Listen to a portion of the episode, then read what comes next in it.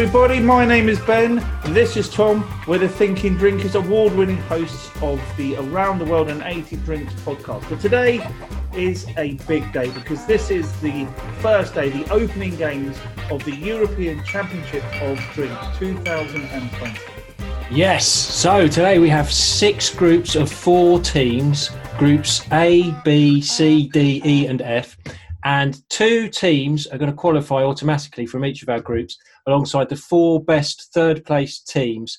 Uh, uh, and each country is going to be explored with the following criteria. We're going to taste a drink, obviously, and tell you a bit about it. That's and important. we're going to explore their respective drinking cultures, uh, taking our own cliched, some would say narrow minded perceptions into consideration. Absolutely. Now, if a, con- a country qualifies for the next round, they will then be given uh, a new drink, which will be we will be tasting. So the two nations that reach the final, for example, will have to provide us with five different drinks: beers, wines, spirits, or cocktails. And the results, ladies and gentlemen, are final, unless, of course, brands are willing to give us some some bribes.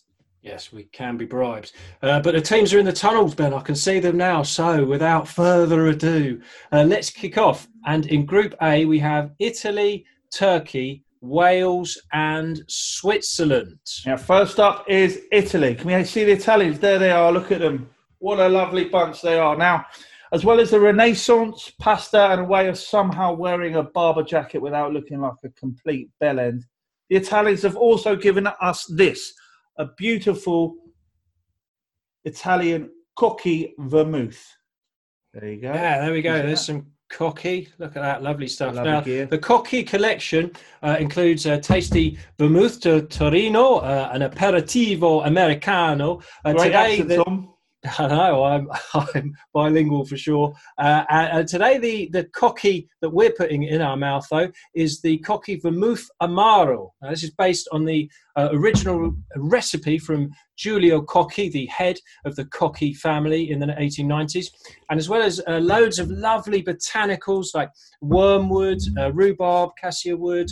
Um, you've got also got a base of uh, this this lovely wine. It's Cocchi Barolo Kin- Chinato wine, and it really adds a proper depth to our vermouth here. Um, this should really be served chilled uh, after your dinner. After my din dins, I might put uh, a little lemon zest in there as well. It's a nice digestif. But it's bellissimo, Ben. Bellissimo. Bellissimo, perfect to drink whilst living with your mum.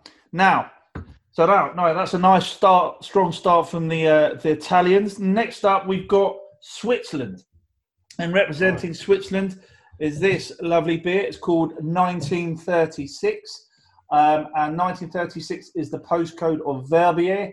Uh, um, which because the guy who, who, who makes this was a, a, a DJ who lived there and he trademarked the uh, the uh, the postcode. Uh, but it's also brewed in a place called Appenzell, which is um, in I think the northeast part of Switzerland.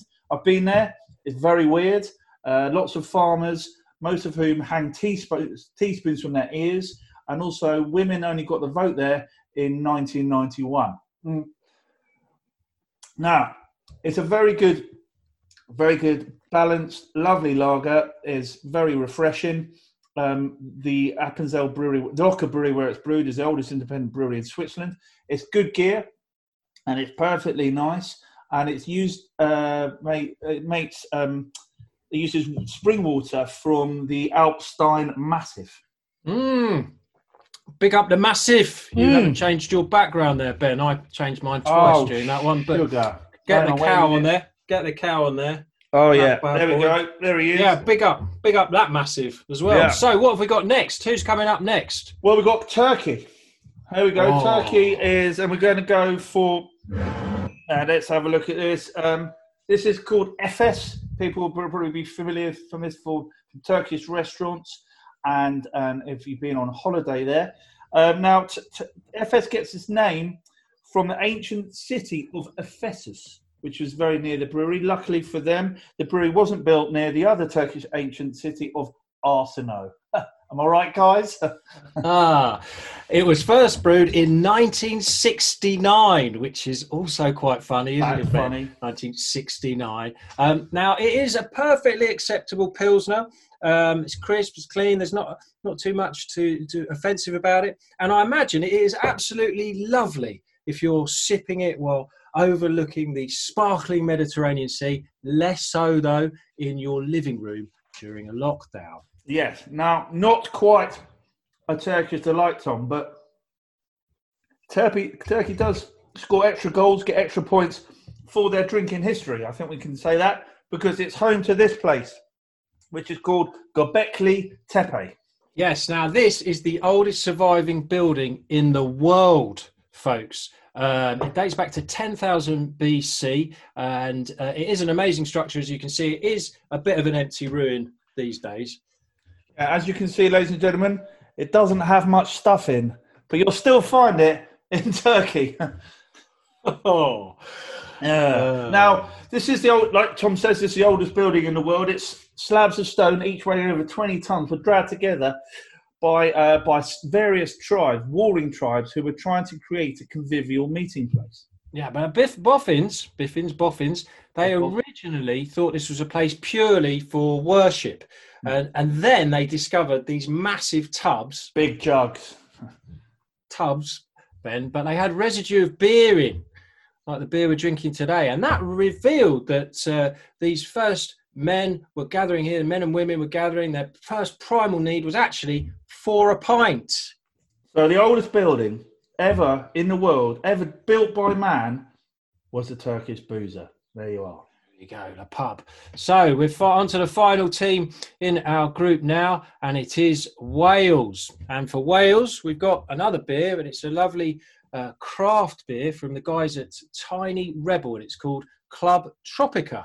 Now, it's brewed in Newport, and it was originally called Club Tropicana, but Pepsi then sent their lawyers in, and the Welsh, uh, because Pepsi have Tropicana uh, juice drinks, and they didn't like them using the name.